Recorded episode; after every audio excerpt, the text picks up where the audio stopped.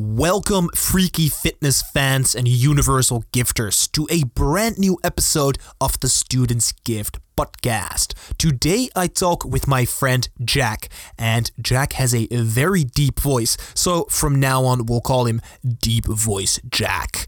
In this episode, we talk a lot about health, both the physical part, lifting weights, doing sports, the Olympics, all that good stuff, but also the nutritional part, the sleeping part, and even drugs and supplementation and things like that. So we really cover a lot of health, and we also cover a lot of spirituality, like how to become the best version of yourself, walking the hero's journey.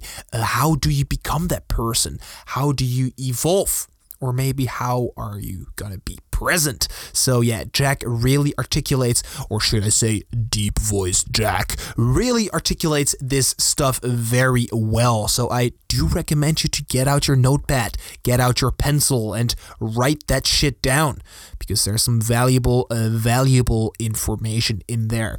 Another fun topic that we cover is that deep voice Jack uh, also used to be a near professional World of Warcraft player when he was still a kid. So that is very interesting considering that World of Warcraft back in the days used to be a humongous, humongous MMORPG. Um, it is quite the feat that Deep Voice Jack managed to be that high in the scores. All right, I will stop saying Deep Voice Jack with such a weird voice as I'm probably creeping out many, many, many of you right now. But if I didn't creep you out, and if you did enjoy this episode, and if you do learn a lot from this, then please make sure you share this. Make sure you like it. Make sure you comment it. Make sure that you print out the Students Gift logo on a t shirt and walk up the Mount Everest and take a picture when you're at the summit and post it on Instagram. Hashtag Everest, bitches. All right. I'm gonna stop blabbering now before this turns into the, most shitty intro ever recorded. Uh, without any further ado, here is Deep Voice Jack. Be more. Become better. Embrace the struggle. Learn the art of living. Trust in the path.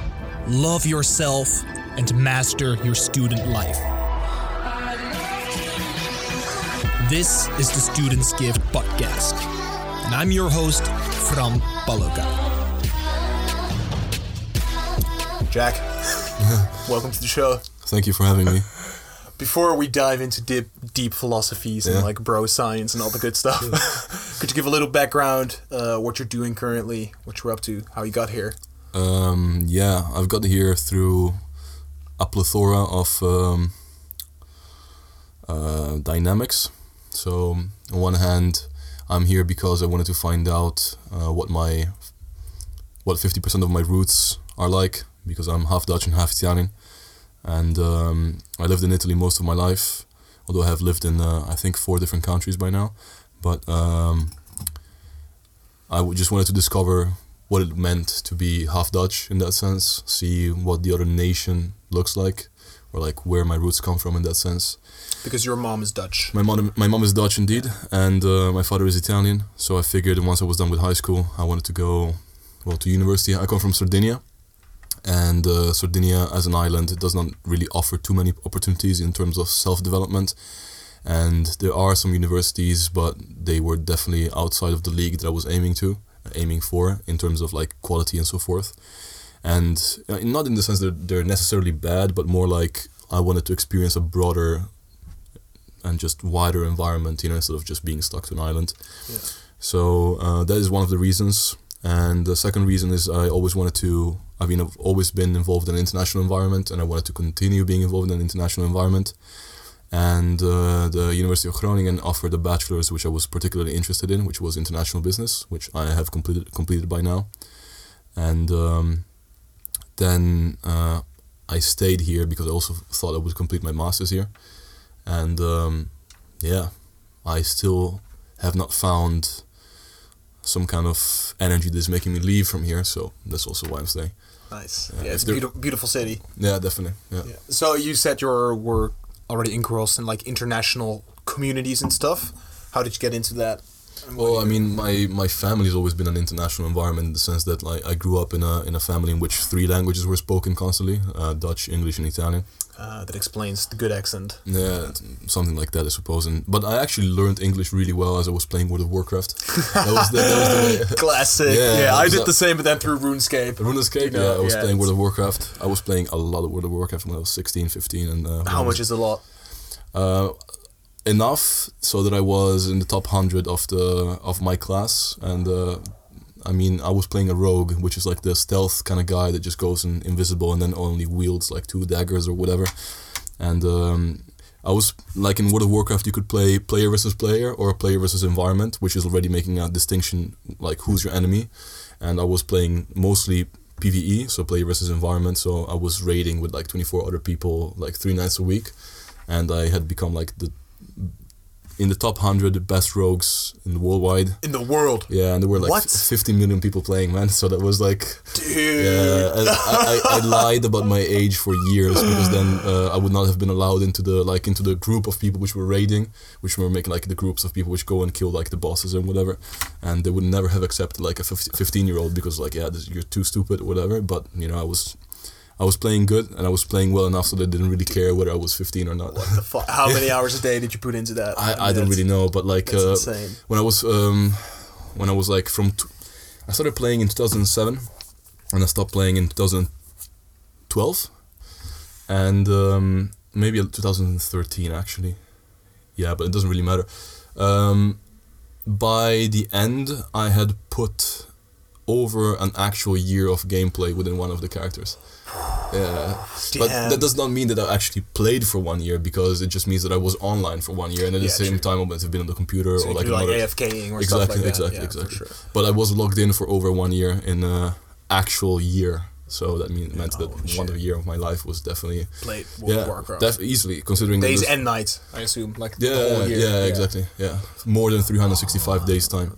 That's fascinating. Yeah. Because the way I know you now, you're like super driven in things you do. But I was super driven within the World of Warcraft. That's and it, It, was just link it was yeah, here. exactly, exactly. like, wh- where did that drive come from? From the fact that I did not really find any uh, interests that were like within my actual physical environment in terms of like my classmates and uh, and it's going to sound very egoic or egocentric or whatever, but I, I was just a little bit.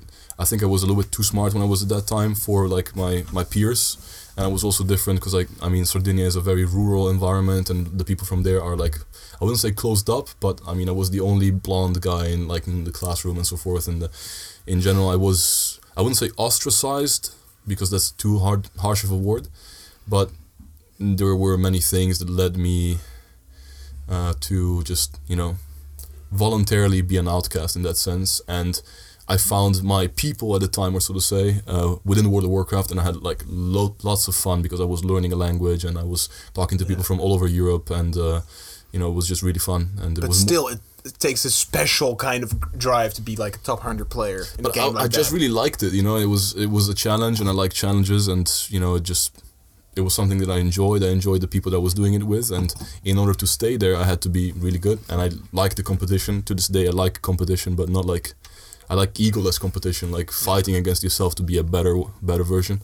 oh, yeah, for sure. And um, World of Warcraft really allowed for that because I, funnily enough, I see a red line from back then to now, as you were saying, like being driven and so forth, and that also allowed for you know my development in terms of like coordinating people because at some point I also started like leading the the 25 you know people which were online in Skype and talking to each other and so forth.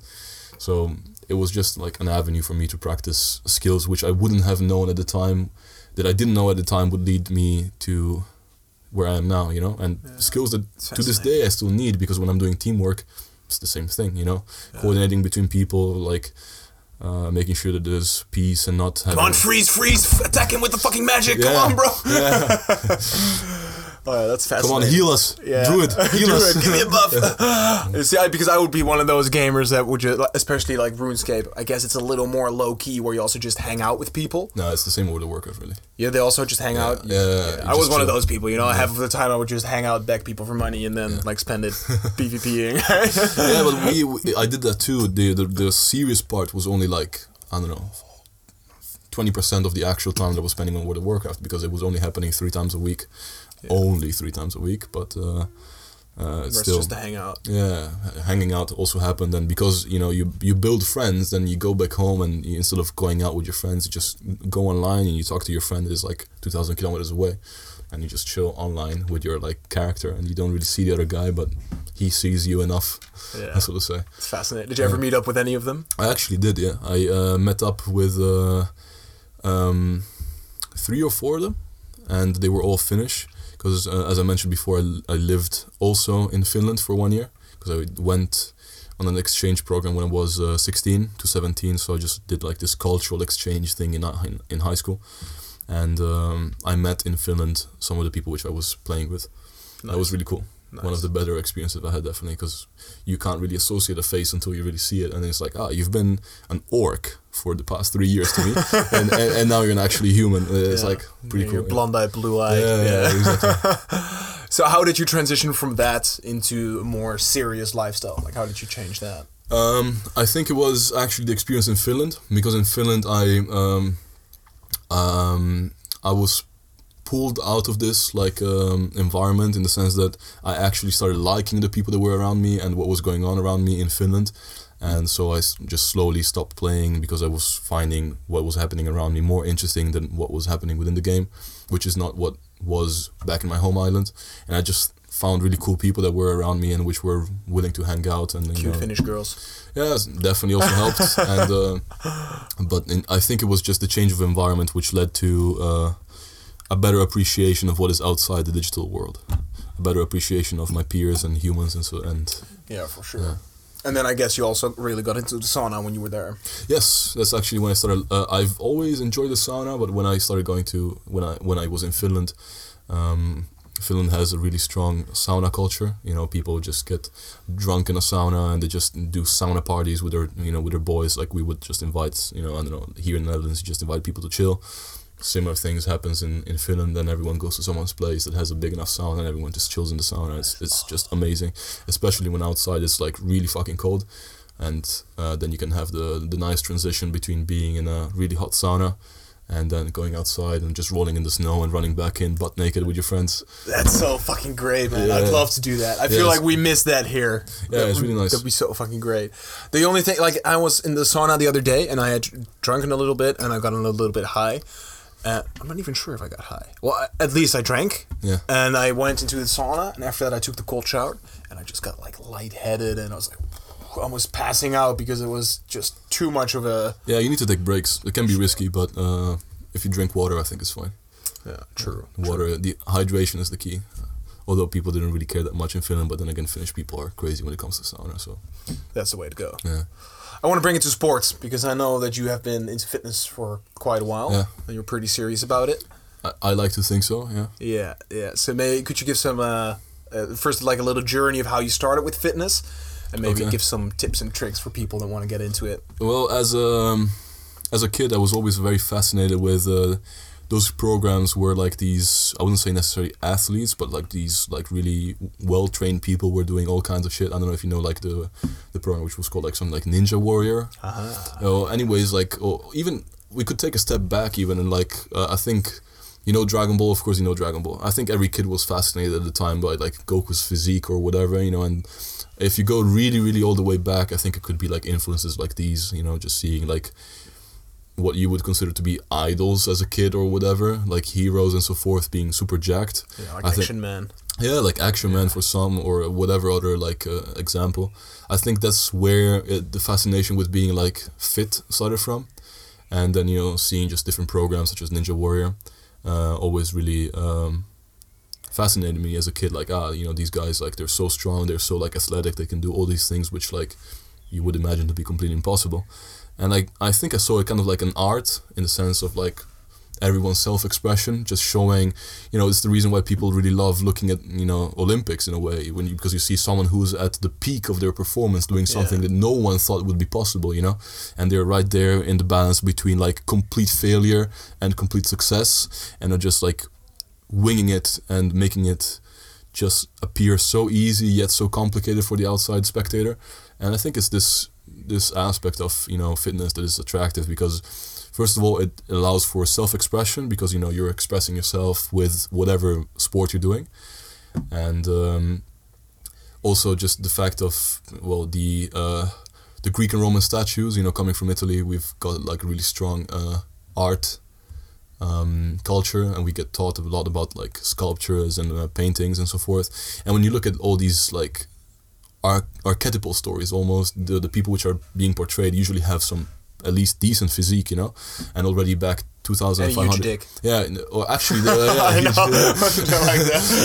tiny, tiny. uh, I I learned the other day that the reason why they uh, were portrayed with small dicks is because basically it was to uh, show that they were not driven by the lowest impulses. That they were actually like oh, wow. transcending the the sexuality level and being all about something else. But so all of these influences kind of led to a realization that in order to be like to fully express oneself, then at least for me, my personal self-expression also is to be found within like uh, yeah fitness in general.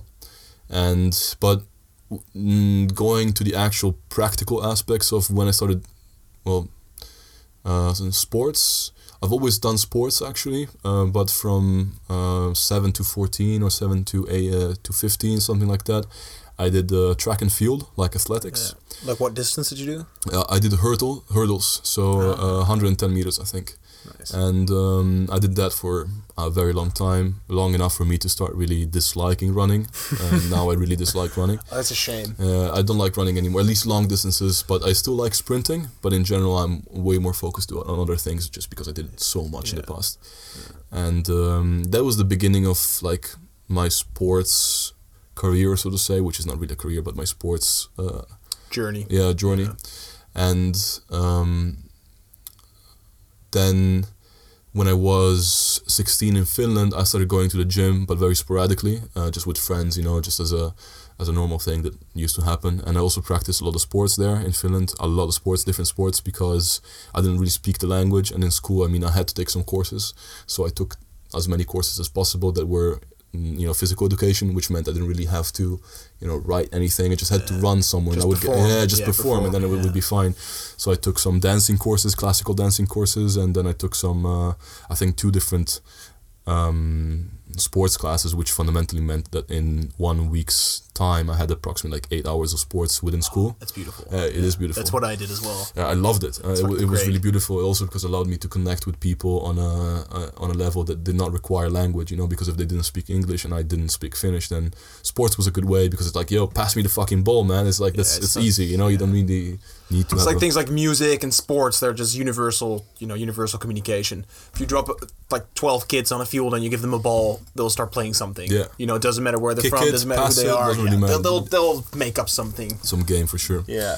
Uh, do, do you still dance? Um, I dance. I don't do classical dancing anymore, despite uh, having really enjoyed it at the time. Uh, I enjoyed it um, in Finland because it was all aimed towards like this um, um, prom dance, which in Finland is a really big thing. Uh, wow. Because um, um, when you are in the second year of high school, which is like there's three years of high school, and when the third year students are about to graduate, which is halfway through the year, then the second year students become the oldest in the in the in the high school, you know and then the second year students are practicing making this uh, one hour um, dance which is all uh, perfectly choreogra- choreographed Choreographed. Yeah. yeah choreographed and uh, so we we learned how to do the polka how to do the waltzer how to do many different things. And it was like we're talking 150 high school students which were all doing the same dance For and an like hour. for an hour. Because Holy like we, because the, it was an hour long and there were like many different dances and it was all purely choreographed and we had to practice like for three four months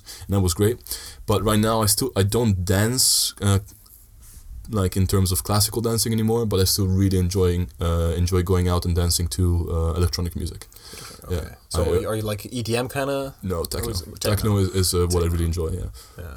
And then you do like deep dark rave parties, or what's the what's the i, I like uh, dark techno yes uh, i like dark techno quite a lot Dirty- What's like the dirtiest party you've been to? the dirtiest party i've been to Like where you're like, oh shit, this is just like some kind of cave that I've stumbled upon, and you know, Paradigm, I think, is really close to uh, caves. I mean, you're in, Oh, a, in an old uh, sugar factory, so I think that gets as un- as underground as it can get, at least from from that's my true. experience. Yeah, I went there once, but I didn't like it. It was too. I, I like it was very busy and small and just too too dirty for me.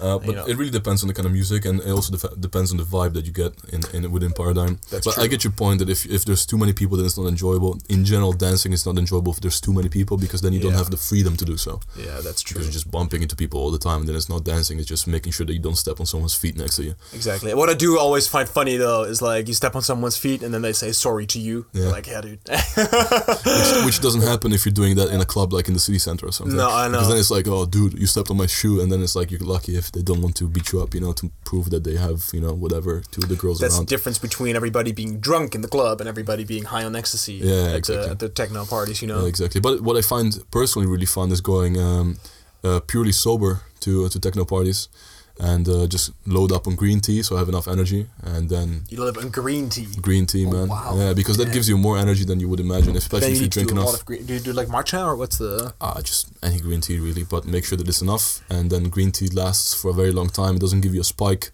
and uh, you get this um, really even flow of energy, and then you don't really ever get tired. Like, uh, for example, last time I went to Paradigm, my friends were uh, were drinking, and they were all surprised by how like I never really stopped, and they were really constantly needing like to take their breaks. And I thought, ah, that's completely unnecessary because I I'm not tired. I, you know, I'm just full of energy, and everyone else around me needed to have chemical sources of energy, and green tea is more than enough. Yeah. And you are are you just really dancing, or are you also like someone who's interacting at parties, or is it really Uh, just a? I mostly go for the dancing because it's uh, it's very difficult to interact when the music is super loud and you have like the you know like especially techno music. Then people are very much about like the being in the flow state of just dancing, and I really enjoy that. So that's the main reason I go. But of course, if you meet cool people, then it's always like a, a possibility. Especially if you need a break and you just need to water to get to go to the toilet or get some water, then it's nice to have Yeah, people to to chill with.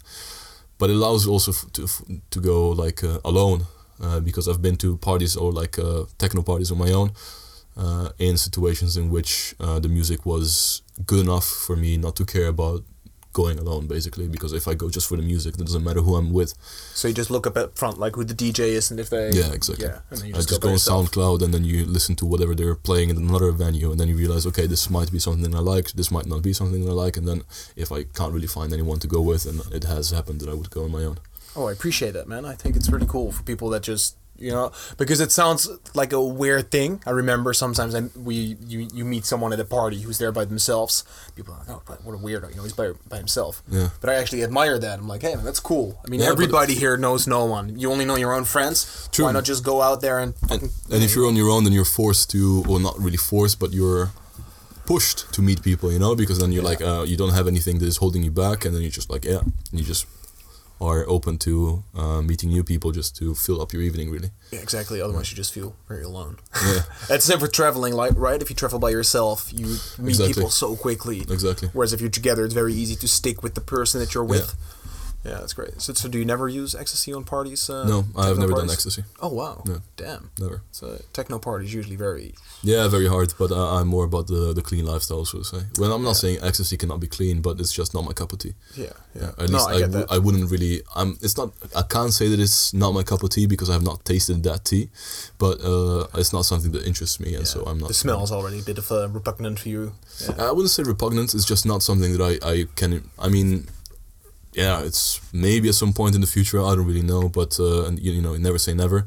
But right now, it's not something that is interesting me, and as such, I don't really see as part of my self-expression at the moment. Yeah, yeah, it's probably well. I'm, I mean, I've done a, done many, many times, and I don't enjoy it as much as I used to. Especially in the beginning, it started out. I was like 17 when I did for the first time, and it was really a party thing for me. You know, I don't do ecstasy or MDMA when I go to a party.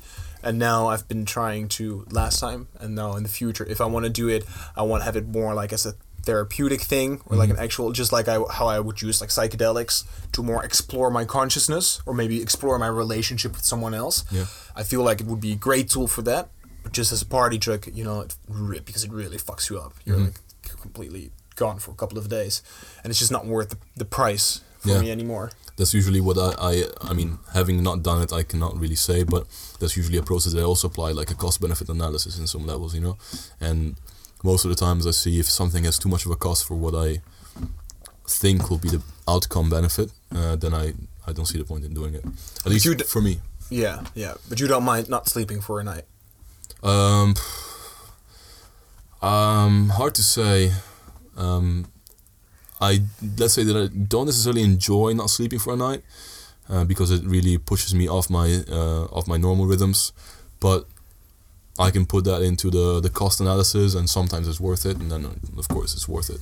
You know, if the if a part is really good, or if the the people you're hanging out with are really in the mood, or if if it's just worth it, then it's worth it. But on a general basis, I try to keep my rhythm rhythm stable. Yeah, yeah, nice. What is something you're excited about in life right now?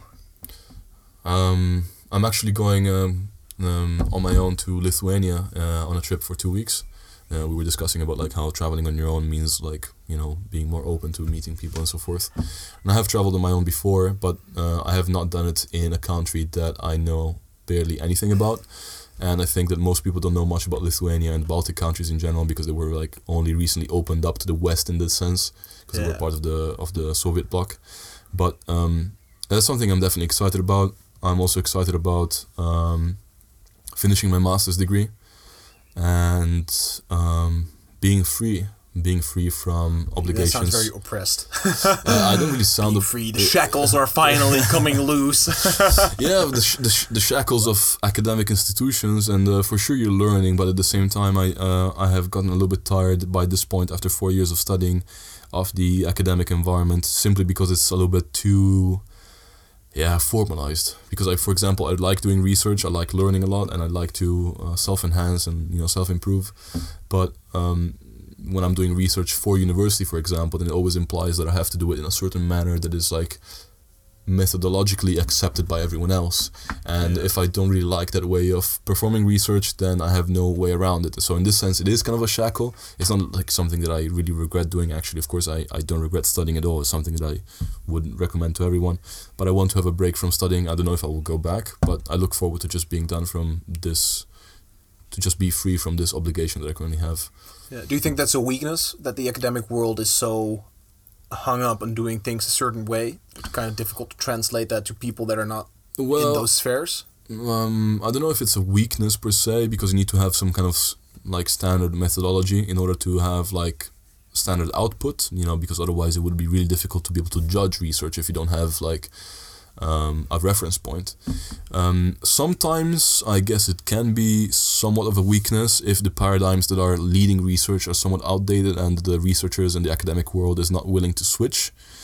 Um, but it's a strength for sure because it allows for you know the development of research that you can then judge on the basis of this solid methodology but just for me it's a weakness in the sense that it doesn't really allow for me to express myself the way i want to and uh, in this sense uh, i am i personally don't enjoy it too much because you have to follow guidelines that um, just for me personally are a little bit of are, are a little oppressive in the sense So how would you like to express yourself?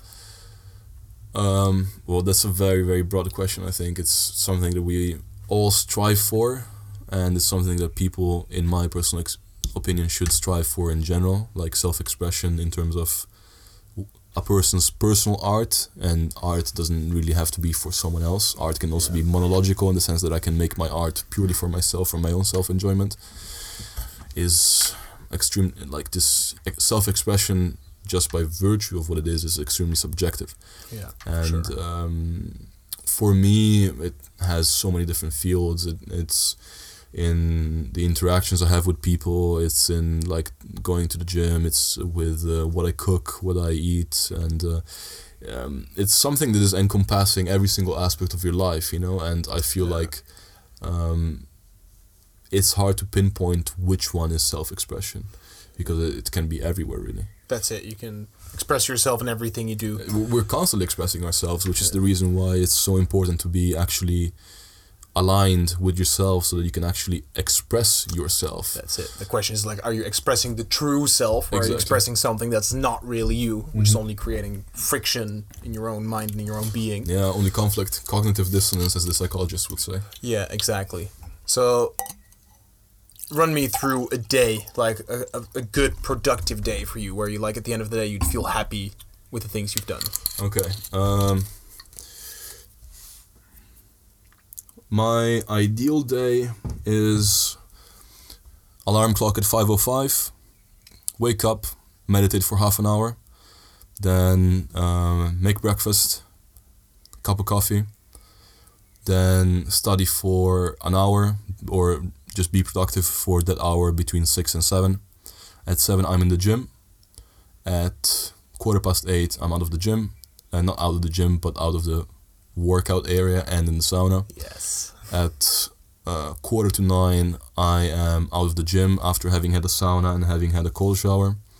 Then I head to wherever I can to be productive. It can be like in the library, or it can be to university, and or it can just be at home. And um, uh, ideally, uh, I would stop by home and cook something uh, so that I can ha- uh, carry food with me. So you don't food prep? Uh, I don't really food prep because I don't like to eat the same thing every single day, and I more uh, go with uh, what I'm feeling that day, and in that sense, it allows me to eat whatever I want in that particular day because maybe tomorrow I feel like having kiwi and I prepared pasta yesterday. I don't like it's it's hard to hard to plan, and um, so carry my food with me, then go to where, where whatever spot I think is going to be uh, suitable or which I need to go to in order to be productive if I have some teamwork or whatever and uh, then it's basically be productive with teamwork or studying or thesis work or um, anything like that until probably like five or six in the evening with the food breaks in between.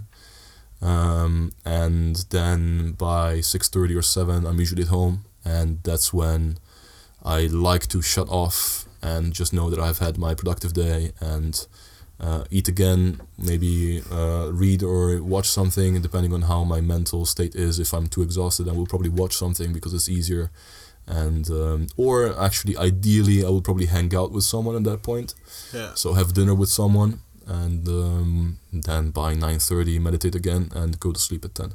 Nice. 10 to 5. Oh, so that's a short night. You, you do Uh, I usually try to sleep seven hours and a half. Seven hours. Th- and a half. yeah, that's uh, that's my best rhythm. So if I wake up at five o five, technically it would be nine thirty five going to sleep. But you know, really depends. Yeah. Anything above seven hours is okay. Seven hours and thirty is perfect.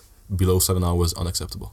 Oh yeah, that's see. That's I wish I could do that, man. Like have I need to be like eight and a half to nine hours in bed, and then like obviously I don't sleep. Use like awake like half an hour to an hour each night, but it's if I do seven seven and a half, I'm just fucked up. Really? Especially yeah, especially if I do it for longer periods, I just become super unproductive. I like uh, basically all my good habits just kind of start to go. I start eating junk food, I, and you know, Oh, it's like a domino that topples down. Uh, for me, I, I always go for seven hour, seven hours and a half because I know that the moment I put my head on the pillow, I just fall asleep and I don't wake up until well seven hours seven hours and a half later. And I do seven hours and a half for the REM phase in order to wake up during the REM phase so that I don't feel tired. And I picked seven hours and a half mostly because it works for me, but also because I heard that that's what usually uh, Olympic athletes do. They sleep anything between seven hours and 30 minutes and eight hours. And um, of course, you cannot really standardize that because everyone has their own personal uh, needs. it, But yeah. um, I figured if Olympic athletes can go uh, over and over, like perform as well as they do with seven hours and 30 minutes of uh, sleep a day, then I can probably do that as well. Yeah. And that was just my reasoning. Of course, someone else might need more time to sleep. It's highly personalized. Yeah, right? exactly. I mean, like I track my sleep and I just see like what works, how I feel and stuff, and I just really notice it, it doesn't work for me. But like a friend of mine, he needs about six hours of sleep each night. Does, And like, does he work out? uh, I not intensely anymore. He used to do very high level athletics, Mm-hmm. and then he slept like seven hours a night. So he slept like one hour longer. Yeah. But he also tracks his sleep, and we use the the same tracker, and his also just gives him super high sleeping scores, even though he sleeps only six hours. And I mean, it's funny because there is this gene where you need two Less. hours sleep less, Yeah. But it's less than one percent of people have it. Okay. So usually most people like because if you say that to someone, you're like, yo, you need to sleep around seven to eight hours or seven to nine hours, anywhere in between that. But there's people with this gene. Everybody goes, oh, I have that gene, you know, like Of course. No, no, you don't. Like w- less than one percent of people have that. Yeah. yeah, yeah. But I actually think legit that this guy has it because he's like hyper productive, like super always just cheerful and no high energy Nice. levels. You get these high scores.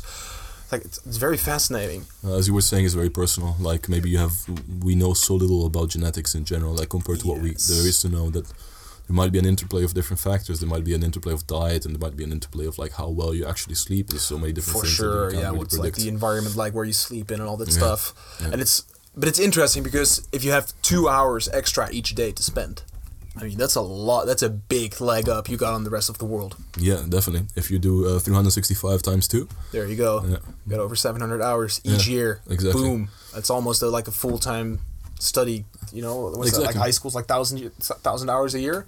something like that, I suppose. Yeah. Yeah, that's fucking crazy. Yeah. So when it comes to fitness, I know that you're like into the studies, into the science. You like try to figure out what's efficient to get to your goals. What is the protocol you're currently using, and what is the I would say what, what is effective rather than efficient. That is what I look for. effective? Yeah, effectiveness rather than efficiency. And it's like effective is like achieving the results you want to obtain. Like Efficient is with minimum amount of yeah, time. yeah, minimum amount of resources yeah. basically. Um, well, right now um, I'm not really following the the regiment uh, that I would like to follow ideally because I have different uh, conflicting um, duties right now. I'm currently uh, coaching uh, four different uh, people at the gym, so that kind of means that I cannot purely focus on my own training. But uh, if I was to, uh, if I were to be able to focus on my own training, then uh, I would definitely go for five times full body exercises a week. That is definitely the the regiment, at least according to the scientific research that is up to date, seems to be the best. Of course, you need to be able to. This is again just like sleep, something is very personal, and uh, you have to go for a um, hit and miss kind of approach, and then you find out what works best for you. But with my uh, personal experience, uh, when I have tried to do uh, full body exercises as often as possible, that's when I found the, the most enjoyment, first of all, and secondly, also the, the biggest amount of progress. And I think that is what I would do if I was to uh, perform at the ideal level in this sense. And what would that full body workout look like? Well, once again, I have a very similar approach to my workouts as I do with my food. Um, it's hard to. I actually have a very similar approach to most things. I like to create simple order gener- generating rules which allow for a high level of flexibility but still give a sense of direction to what I'm doing. So, in this sense, I would probably um, choose three uh, compound exercises that are hitting different parts of the body uh, in order to hit the biggest amount of muscles muscles possible. But then, let's say if uh, today I feel like deadlifting and tomorrow I feel like doing rows, or you know, you get my point. I will probably adjust it with what I'm feeling like doing, and I really think that this um, personal, um, uh, how, how to call it? I wouldn't really call it improvisation, but more like following that which feels right in that specific moment, provided that it actually does not conflict with what you know is best, is at least for me the best way, because it allows me to be happy because I'm not forcing myself into doing. I don't know. Let's say that today I don't feel like doing squats, then it's fine. I'll do uh, pistol squats, or I'll do another exercise which is hitting my quads and hitting my. Uh, my uh, lower part of the body, of course, and another pushing exercise, which is like similarly re- replacing the squat. Of course, there is no direct, exact uh, copy or Replacement, yeah. re- replacement, but at least it keeps it fun, and then I don't ever feel like I am caged. And I really, I really think that freedom in this sense is important. Uh, because going back to self-expression, maybe today I feel like expressing myself different uh, that's it. compared to tomorrow. Yeah, I think that's the trick, right? Otherwise, if you have like this very, um, rusty routine which is always the same, some people thrive on that for sure. Some people they just do the same shit every day. They enjoy the grind. They they don't care. But if you like, for example, I have that with food. For food, I don't really care. Like I'll eat the same thing every day. But still, it's fun. It's it's good to have some form where you could just like be yourself, be creative, Yeah, do exactly. something like a, a little bit different, and then. But it's also at least for me, it's always very slippery. Like if I, I'm, I'm like one of those people that's quite binary. You know, either I'm like full in, Mm-hmm. or I'm not really doing it at, at all. Yeah, I get I get your point. Um, I, I was very much like that, like black or white thinking for, for a very long time, but I realized that it was kind of uh, at least, of course, I can only speak for myself, but I felt like it was holding me back because uh, most things are in life are not really black or white. Nothing and, is. Uh, yeah, It's all very gray. yeah. unless maybe you're talking about numbers or something. I guess then it becomes really black or white. Or uh, I'm not even sure. Probably there's but then someone- even then, you know, like if you go a deep mathematician enough, which like can just you, tell me like no you're completely wrong and uh, Yeah. that might be right but in general i noticed that um, this black or white thinking at least for me it, it proved to be detrimental and it was holding me back Yeah. and right now i'm kind of trying to find the balance between order and chaos in this sense so i'm not going for pure flexibility and i'm not going for pure rigidity, Yeah, like and. I, I, at least yeah I, I I think I, I thrive in that middle spot where um, I have enough flexibility to do what I feel like doing, but enough order to actually do the right things in this sense and not waste my energies on uh, on uh, endeavors that are actually not really uh, being effective in this sense. Yeah, for sure. I feel like if you do that discipline part first, though, or like the binary thinking, uh, it gives you like this step up into after you've established for yourself that you can actually do it. You know, you know you have the discipline, you know how it works. Then it's easier to slowly start getting more in that. You know, between chaos and between order. Yeah, it's, Whereas- it's it's a dynamic balance. You have to have tried both ends of the spectrum before you can really find the end, That's the, the middle point. Yeah, because I came from pure pure chaos in the past, you know, and then if I didn't first try or at least learn how to have that discipline, like how to actually have that structure, it it, wouldn't work. Like I could try to do both, but then you'd always fall back in that old habit pattern. Mm-hmm. Whereas if you actually experience the other side for a while, it's just saying like I like the quote, uh, you can only really see the light if you've seen the darkness. Yeah, of course. And I feel like you have to first know how both work, Yeah. and then you can like start reuniting them and apply them both at the same time. The higher a tree reaches, the lower the roots, right? Exactly. Roots into hell. Yeah, exactly. if it's the the tree reaches all the way up to heaven, the roots will reach all the way down to hell. It's the, that's for sure. Yeah, I agree entirely. That's true. Are you religious?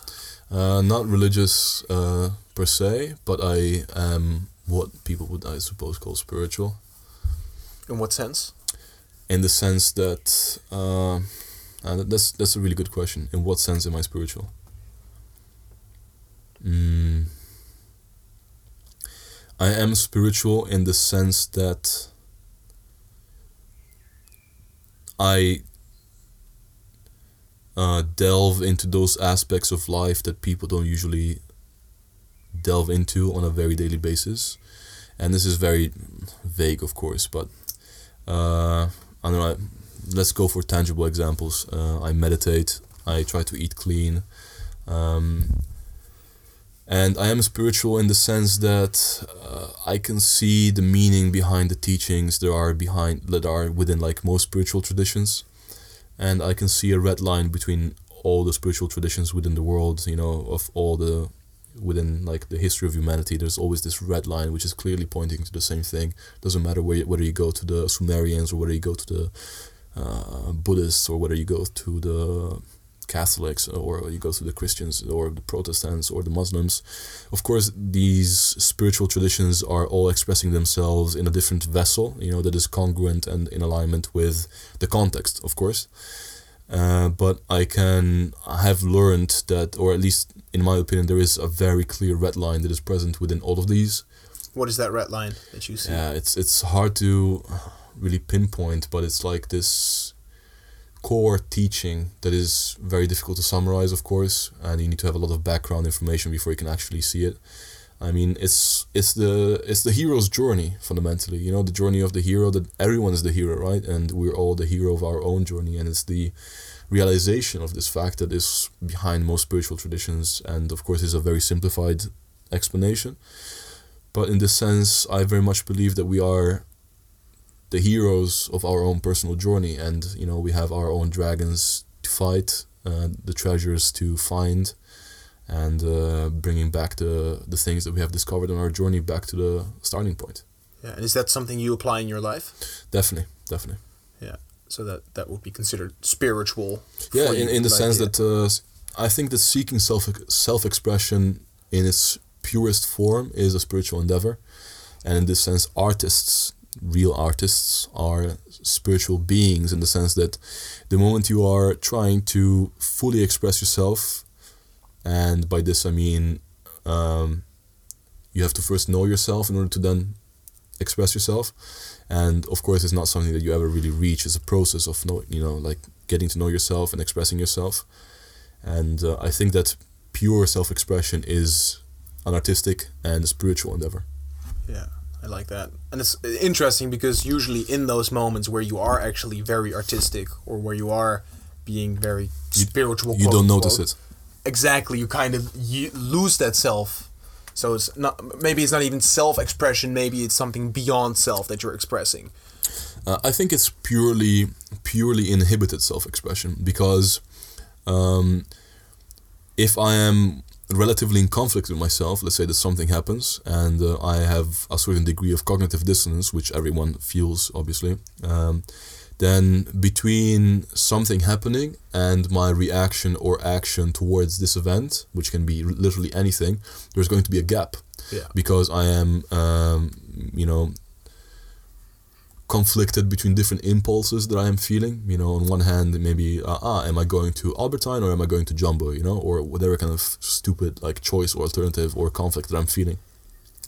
And at that moment, when you are thinking and you're uh, deliberately, you know, choosing something, then you're not really in full self-expression anymore. Because if you were fully self-expressing yourself, then there is no reason to stop because you just move and act instinctively. And by instinctively, I don't really mean on the animalistic level, but rather instinct- instinctively in the sense of you just know yourself so well that you don't really need Zero to think effort. about it. Yeah, it's, it's just zero effort because you just know the moment something happens what your action will be because you are just expressing yourself the way you want to express yourself. That's what, you know Alex Honnold.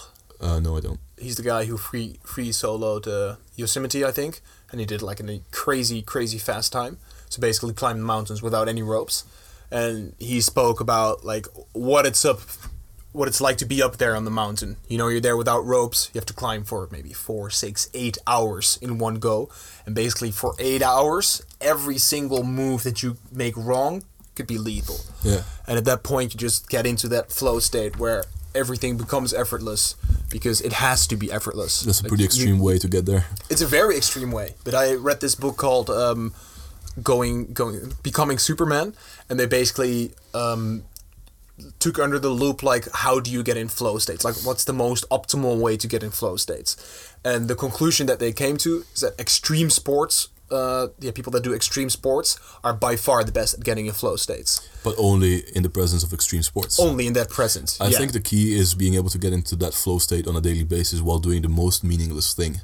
that's what meditation comes in. That's where meditation comes in, and that's where pure, uninhibited, uh, inhibited, inhibited, uninhibited. Well, the limitless self-expression happens. That's what I mean. Yeah. Yeah, for when, sure. Because when you really know yourself, then you don't need to put yourself on like this uh, really I don't know tight rope over tight rope over the abyss to know that you're getting in flow.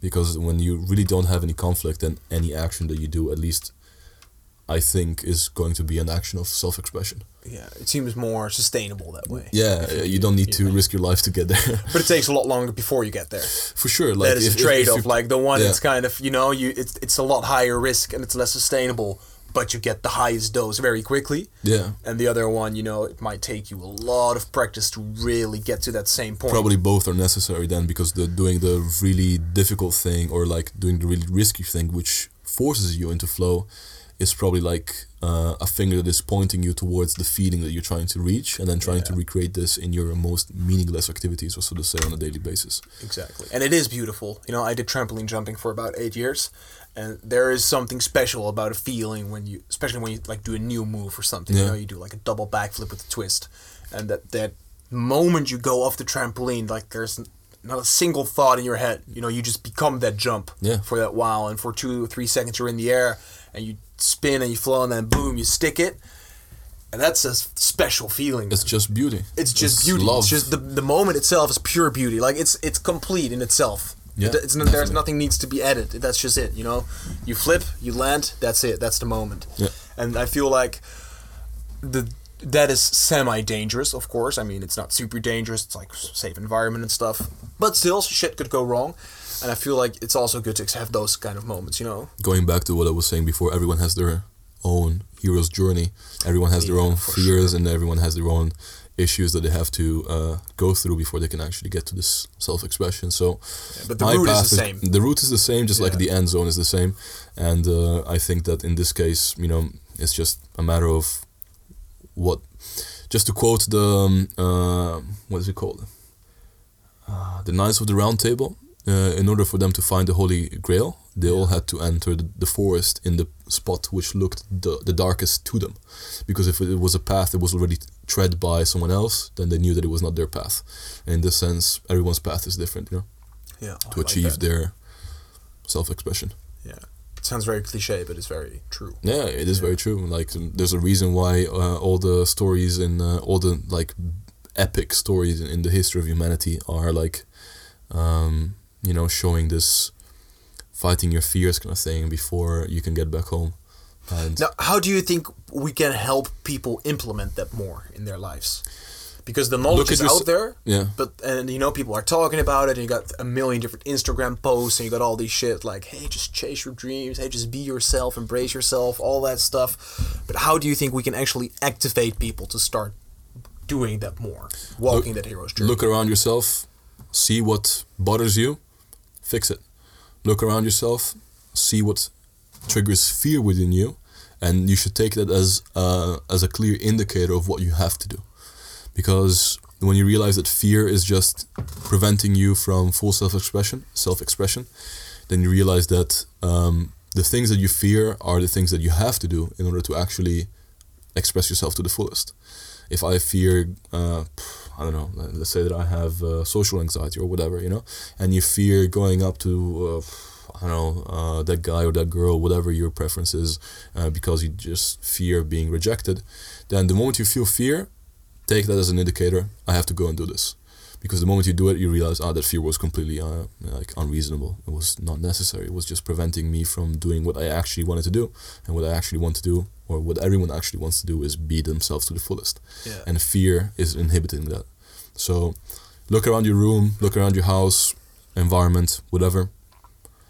See what you're bothered by, fix it, because clearly then it wouldn't like if you're bothered by it, then it's not an expression of you and or if you cannot really fix it accept it and then after you have fixed the things that were bothering you or accepted the things that were bothering you then go against your fears and the fear is not something that you should accept because fears can always be beaten What is something you fear? something I feared was personally speaking, uh, expressing my emotions, and um, I had a really tough time, and I used to um, suppress my emotions for a very long time. And uh, this fear was coming from the fact that at least, of course, no one can really tell who feels what more. You know, in the sense like I'm solipsistically in a way like stuck in my own experience, but at least emotions were frightening because of how intense they were for me. And since I was a kid, I can remember, I don't know, like crying when I would see like a, a dead animal in the street that was hit by a car, or like, you know, feeling really bad when I would see someone that was like in pain, and like anything like this, you know, that was just too much for me to handle, really. And uh, I adopted this mechanism that was purely for like self protection in a way that was like just shut off my emotions. I'll go and work with my logical mind, which means I don't really have to deal with those emotions and uh, that worked for a very long time until well the the pot of emotions started to you know spill over and it was boiling way too much. And then all these emotions that I had been suppressing for a very long time came out in an explosive manner. And that made me realize okay this is tactic that I this tactic that I have utilized for the past years has been really important because it has allowed me to you know learn the things that I had to learn but now it's becoming detrimental because I'm not fully self-expressing myself and uh, yeah learning how to express my emotions without restraint without feeling like i would be judged for it and without feeling uh, and especially without fearing the emotion itself. Because most of the time i was fearing uh, uh i don't know like um, fearing the feeling you know? And it was a fear of actually experiencing the feeling. And but it's completely uh, not only is it irrational because then you're fearing yourself fundamentally um, but it was also uh, preventing me from being myself and really expressing myself to the fullest in the sense because what are we if not our you know emotions, Emotions, yeah. as well as our mind of course but sure. emotions are really a critical part of our own being Very deep. Yeah, Yeah, it's very very important. so that's something I had to struggle uh, something that I had to learn and something uh, my personal dragon that I had to fight it was definitely uh, learning how to deal with my own emotions And do you still fear that now? No, I definitely don't. I, uh, I mean, of course, it's hard to say. I, I guess there's always moments in which one can be like, ah, you know, uh, am I really going to do this? Should I really do that? And um, but whenever having learned that the fear is an indicator of what you should do, then now whenever I feel that instant of like maybe I shouldn't say this, maybe I shouldn't do this because you know uh, it's going to, you know, maybe I shouldn't express this emotion or whatever, then I know that it is exactly what I have to do. And whenever I do it, I get rewarded. Whenever I don't do it, then I am, uh, well, I get pissed Get at myself. Yeah, I get punished. Uh, it's not like I get punished because that would be like too harsh, but I always regret not doing it. Yeah, that's kind of what Jordan Peterson speaks about when he says like heaven and hell is not necessarily some kind of destination that you get to at the end of your life. But it's It- something it is you very create real. here It's in here. this moment. Every choice you make that you know would let you go to heaven uh, or yeah or make you go to hell. Of course. you experience that right here and now. You make the right Definitely. choice, you feel good. You make the wrong choice, you feel bad. That's definitely the case. Heaven, heaven and hell are very real states of consciousness. It's not something that happens after. At least, personally speaking, I don't think it's something that is to be taken as an afterlife thing. More like really present and everyday scenarios. Teach you how to live your life right Yeah. here, right now. You Yeah. Avoid benefits. hell, get to heaven. Yeah, exactly. Who wants to be in hell, right? You want to unlock the nirvanic peace within. That's how the meditation teacher always said it. That's the hero's journey, right? yeah. Getting back home. So, is there something you fear now? Well, um, one of the reasons why I'm going to Lithuania is because the idea of going to this completely mysterious and unknown place is not something that is like resting calmly within me, but exactly because it's something that is like creating some excitement, which can be taken as on one hand anxiety, or on the other hand, it can be taken as positive excitement. Depends on your interpretation, of course um, is something that I am fearing in the sense that I know that like beating it will bring me pleasure or will bring me positive development. Yeah, nice. And uh, I think that this is one of the things that I'm fearing in this sense, you know, having a. I wouldn't say it's fear because the moment you decide to engage into it, it's not fear anymore. Uh, but it, from the general perspective, yeah, that's being in this random country for two weeks, not not really knowing anyone, is something that I, I you could say I fear it, but it would be too strong of a word. But if we get to that perspective, then yeah, I, I guess that's something. Okay, it's like a slight little Yeah, bit. yeah, of But that excitement would be better. Than Yeah, because Yeah. uh, once again, fear can be both excitement or uh, or anxiety and fear. You know, because it's just an emotion, and the way you interpret it is up to you. It's just um, okay. I'm feeling this bubbly feeling in myself, and I'm like kind of like I feel all this energy that is like trembling within me, and I can take it as like ah shit, this should be like this is fear, or you can take it as this is real excitement, and Yeah. I prefer to see that. to grow yeah, as well. exactly. Yeah. And uh, I see it as a uh, as a situation to grow, as an opportunity to grow. Nice. Now, when I see you in the gym, I always have the feeling like you're a social guy. I see you hanging out with people. I see you talking with a lot of people. Is that something you've always had? Is that something you had to develop, or like how's that? Um, How's that for you? I would say that I am um, naturally um, extroverted person. I like people. I like people in general. I think that everyone has a lot to offer if you allow them the chance to do so. And um, I wasn't necessarily always this way, but mostly because I was in. Uh, I was repressing myself. You know, I was hiding some certain parts of myself that I did not accept, aka the feelings or the really strong emotions and by uh, and by just repressing this and not really allowing it to free to flow um, freely, then I guess it was a little bit more difficult because um, you know just showing your emotions is I guess a sign of vulnerability. You know because when you're just being uh, vulnerable to one another, you know you're opening opening yourself up and there's you know you're being vulnerable um, on one hand it is exposing you but on the other hand it allows for connection because if i expose myself to you and i'm showing you that i'm willing to drop my weapons and i'm showing you my innermost core and my softest areas or whatever then you you are willing to do the same because you know that i am not you know i'm giving you the key to the weapons to attack me fundamentally you know and uh, it's a paradox because by accepting that you're doing that then they're, not weapons anymore first of all uh, because then it's like I'm at peace with it, so I, I'm fine with you doing whatever the whatever the hell you want with it.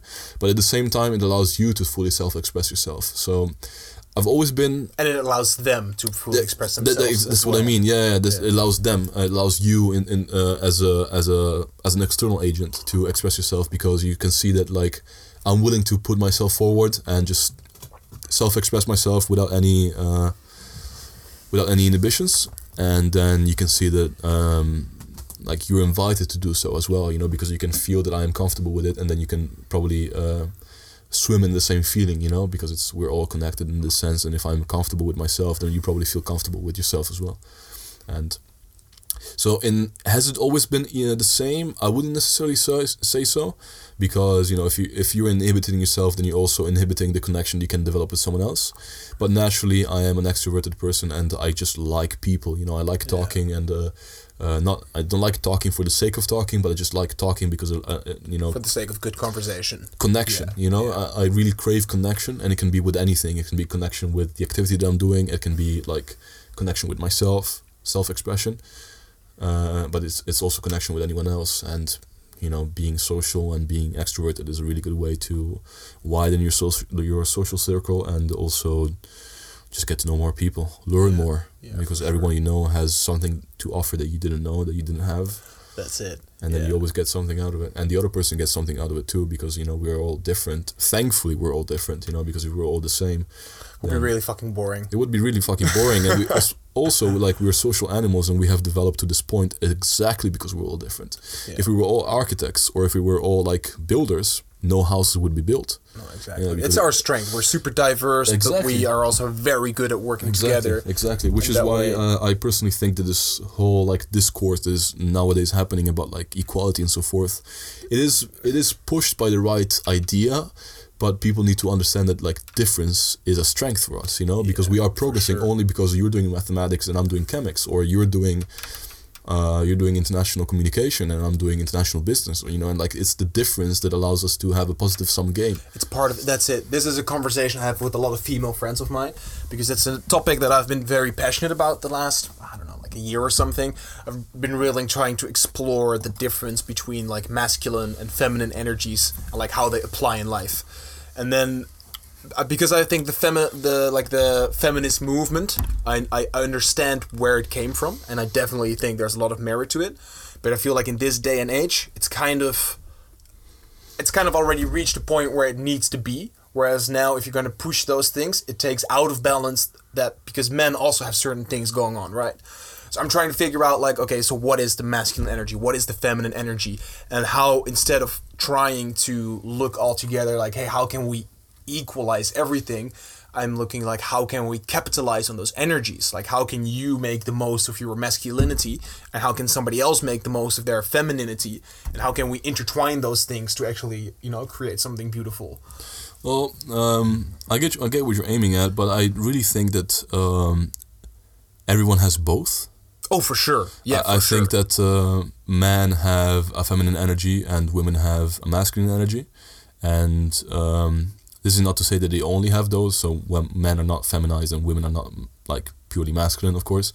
But I think that, um, and this is just like uh, a hypothesis that is coming off the top of my head that I've been thinking about for the, for the latest times. I think that what is happening on a macroscopic level uh, with like the you know the third wave feminism and also with the rise of like the red pill movements and uh, so on the other side of the spectrum you know like more like the ma- man rise kind of movements or whatever you want to call it is like um, something that is trying to recreate the balance that had been lost for a very long time and um, in this sense, I think that it's a struggle that is leading towards um, the natural state of things. And of course, one could argue what is the natural state of things. I wouldn't really know, but it is a way in which everyone is expressing themselves without feeling oppressed. yeah, for sure. And uh, I think this is what we're going to, you know, like, uh, and it's going. I'm not sure if it's going to be happening in a peaceful manner. I hope it is going to happen in a peaceful manner but at least right now as we see it we i can see a lot like there's a lot of conflict happening you know like you have this uh, third wave feminism and like all this uh, postmodernist approach about like uh, you know gender equality and also the lack of gender and things like this. And um, yeah it's um, it's reality that is trying to find this balance again and Yeah, and I think an issue there is that it's not congruent with who they are, right? Because I do think that people can be. I think a man could be ninety percent feminine and ten percent masculine, and I think a woman could be ninety percent masculine for sure ten percent There- feminine. there's always going to be variation but i also think that it's a little bit of an extreme position to say that there is no such thing as a correlation that is between like gender identity as like the postmodernist movement would say and actual biology because sure. like nowadays we there is like a clear difference between like biological sex and gender identification Yeah. but you know it, it, it would be like putting like wind uh, what is it called like blinders on top of your, on, on your eyes not to not be willing to see that there is like a really strong correlation between your biological sex and your gender, Gender, uh, yeah, identity. yeah. And that's it. And that's what I think. Like you need to make that choice for yourself. Like honestly, get to know yourself, which is, you know, that's probably the red lining you were speaking about earlier. Through all religions, through all everything, I think the red line. Know for me, thyself. know thyself. It's very simple, you know, and and on a deep level, know thyself. Yeah. And if you really get to know yourself, and you're a man, and you experience you're more feminine. Sure, go for it. Like embrace that actually, energy. That's actually what I had to do with my emotions, right? It was like the like the, everyone would be able to say that like the irrational or the emotional part is more like uh, uh, the yin. I think yin uh, in the yin yang. I think is dark pride. So the darkness should be like more the feminine aspect, and that's actually what I had to go through personally as well. You know, having to like accept those aspects of myself, which in this case was more like the feminine energy and um, it's something that everyone has to go through because otherwise they're, they're going to feel unfulfilled balance. yeah out For of balance sure, and yeah. unfulfilled you know because you're you're seeking for yourself and you're just trying to find it and you're struggling so hard but if until you actually allow yourself to be yourself then you're always going to feel empty Yeah. And I feel like once you embrace, like, so if you do find yourself, once you embrace it, then also roll with that. You know, don't don't try to be something that you're not. If you realize, like for me, I've been realizing in the past couple of years, like I'm actually quite masculine in my behavior. I'm also very in contact with my feminine side, so I wouldn't be like. There's a lot of guys that are way more masculine, but I'm actually more masculine than I thought. And so now I came to realize like I shouldn't try to not be then. I'd better just embrace that and actually use that to the best of my ability rather than trying to be something that I'm not, you know, because that's really gonna get me out of balance and really fuck me up. why wouldn't you want to be yourself anyways you know like That's it. it's yourself yeah. you can try to be whatever you want but then it's all never going to fit until you're actually being yourself Yeah, it's I- gonna feel like you're out of place and you're gonna feel like you're empty you're gonna feel like something is missing you gotta be yourself man and whatever you're being and whatever you are just fucking be it Yeah. it's the best way for you it's the best way for everyone else because then you're gonna be in peace You gotta learn to chill with yourself. yeah That's what I always say to people. you people. gotta learn how to love yourself Yeah, that's Uh, yeah, because before you can love yourself then there's no way you can love anyone else that's that's true. That's always like the deeper version. I feel like the more laid back, it's just like you know, just just be able to hang out with yourself, Yeah. just like have a fun time with yourself. Like how how is that? You know, Can that's a- probably a little bit more like uh, um, in sync with the times because love yourself is like this old cliche kind of thing Yeah. Although I'm a big, big believer of love and compassion. and I'm me, I, I it's like completely the- agree I completely agree yeah The essence, everything that I do, it's always like you know, whether it be this podcast association that we're doing, like everything I do, love and compassion. It's at the essence, you know. Yeah, Because I which think allows then for self-expression. that's it. I think that's the only true. That know thyself, but also even deeper, you know, through all those religions, love and compassion for Yeah, well, yourself. the for only way to know yourself is to love yourself, Yeah, or like as you learn to love yourself, then you, to know. know- It's exactly. like it goes hand in hand. Like knowing yourself is loving yourself. because probably. if you don't really, uh, if you know yourself but then you don't love yourself, then you're going to suppress part of yourself. That's arguably some something that you could say about me. You know, repressing my emotions. And so, I mean, I had to make the mistake to then learn. You know, it's something like mistakes are important. Mistakes are not a problem because mistakes then, as long as you get information from them, are going to be really beneficial because you learn, and you're never going to learn if you don't make mistakes. But in this sense, um, yeah, you, you have to love yourself because by loving yourself, then you're not going to inhibit yourself once you know yourself. Yeah, exactly. Yeah. So I want to do one last subject because you kind of inspired. Well, you and Shaban and Ferris and some other people they inspired me to try veganism for a while.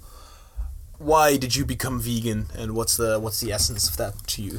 Well, um, it's quite interesting that you say you became vegan because Well, I'm trying it out. Yeah, okay. This is because yeah, it's not Um, an identity for me. Yeah, exactly. Uh, I don't like to identify with anything in general because it's only going to lead to further distractions from what I actually am. And uh, but apart from this slight philosophical. Uh, yeah, Interpretation. uh, interpretation. um, the reason why I started having, um, I started using or I started just eating vegan, is um, mostly because of compassion to the animals, and um, a little bit over two years ago, um, two years ago, two and a half years ago, yeah, like at this point it's like two and a half years ago. Uh, I started. Um, uh, I was in a relationship with my ex girlfriend at the time, uh, which was uh, fundamentally actually really important for my self development that we are talking about. You know, getting in touch with uh, the parts of myself that uh, I was not in touch with, and um, she never was like a preacher of any kind. You know, she just um, you know, she was a vegan, and uh, I assume she still is a vegan, or maybe she's just a plant based, whatever you want to call it. Anyways, like she was on that um, on that train as well and um, um, she wasn't preaching to me at all but uh, you know she's just i was eating vegan with her because i had no problem with it.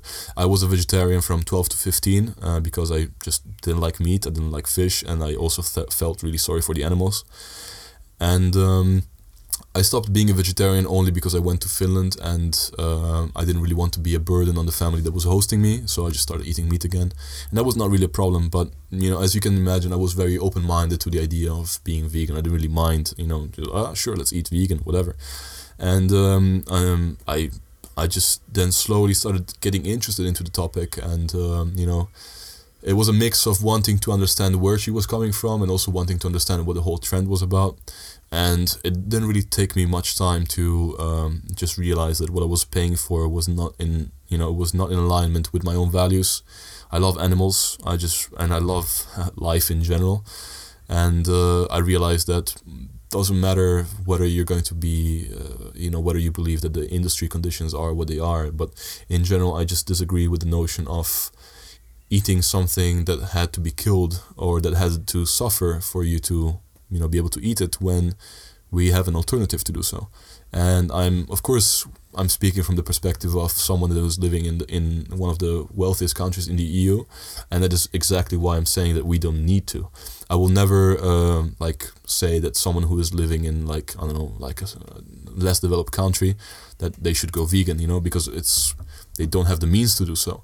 But just like um, you know, we are like the diamond spear of society in general. You know, like we are the developed world, and I believe that we need to show and showcase what um, what is the fundamentally right way to go in a way.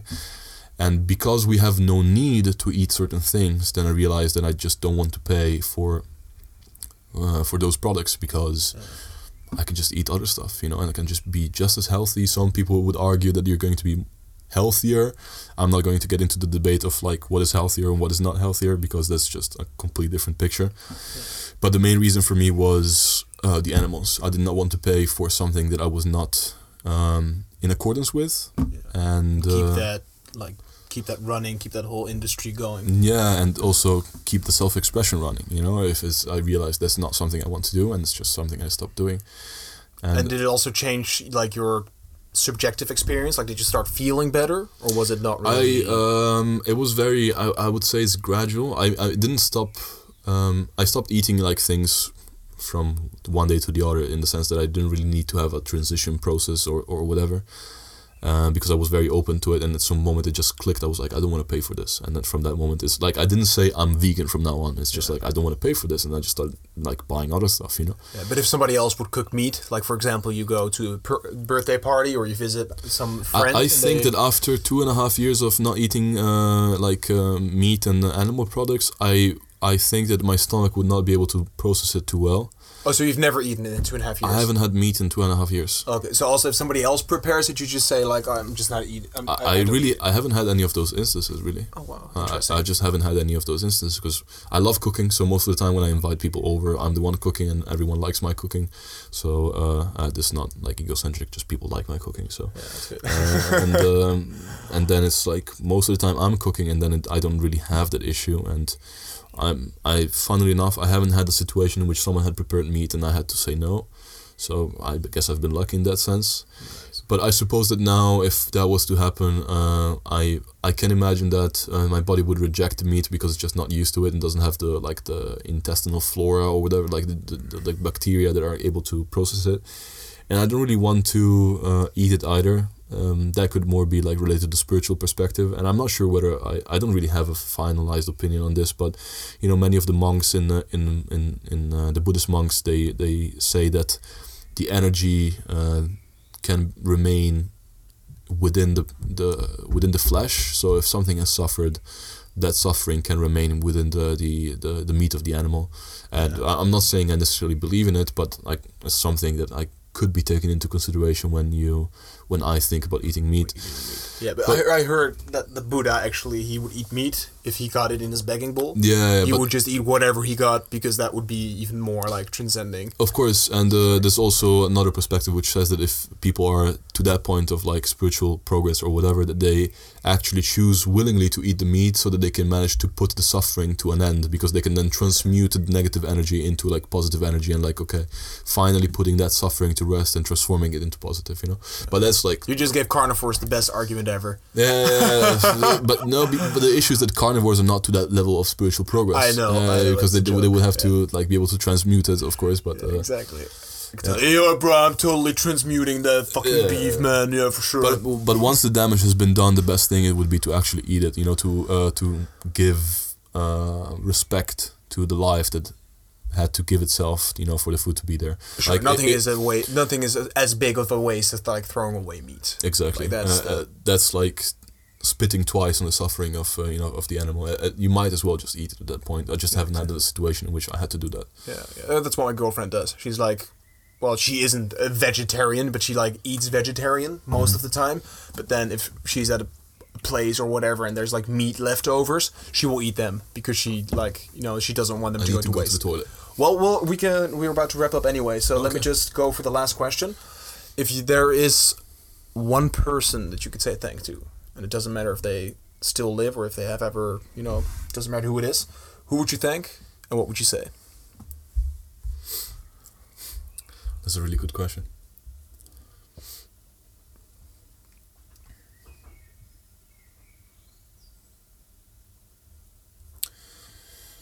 Just out of the top of my head, it would be my parents.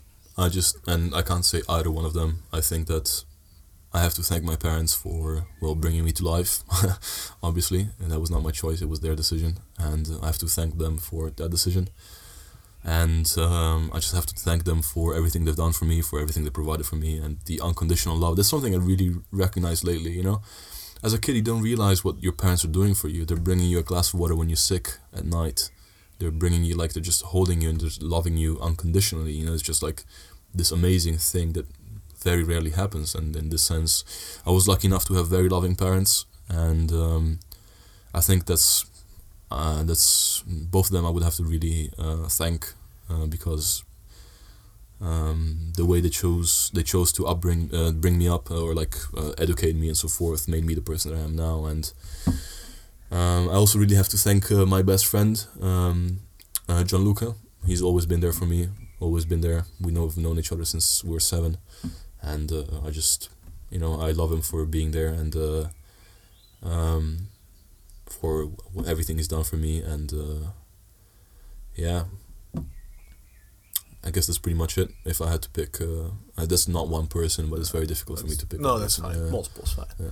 Cool. Well, I want to thank you because I appreciate all our conversations. no, thank you for having have. me man it's like it's been a pleasure Yeah, yeah, for sure. And it's always great, like chatting in the sauna or just like philosophizing about life. yeah And I also appreciate your view on things. Like I think you get yeah you, you get to the I mean, essence uh, very well, and I think you know we need more people spreading that message. You know, spreading that love, spreading that message of getting to know yourself. You know, we're changing doing- man We're changing. Yeah, yeah, everything for is sure. changing It's changing. change is the only reality that always is present Boom. There you have it. well, thank you so much for doing this. yes And, no uh, problem friend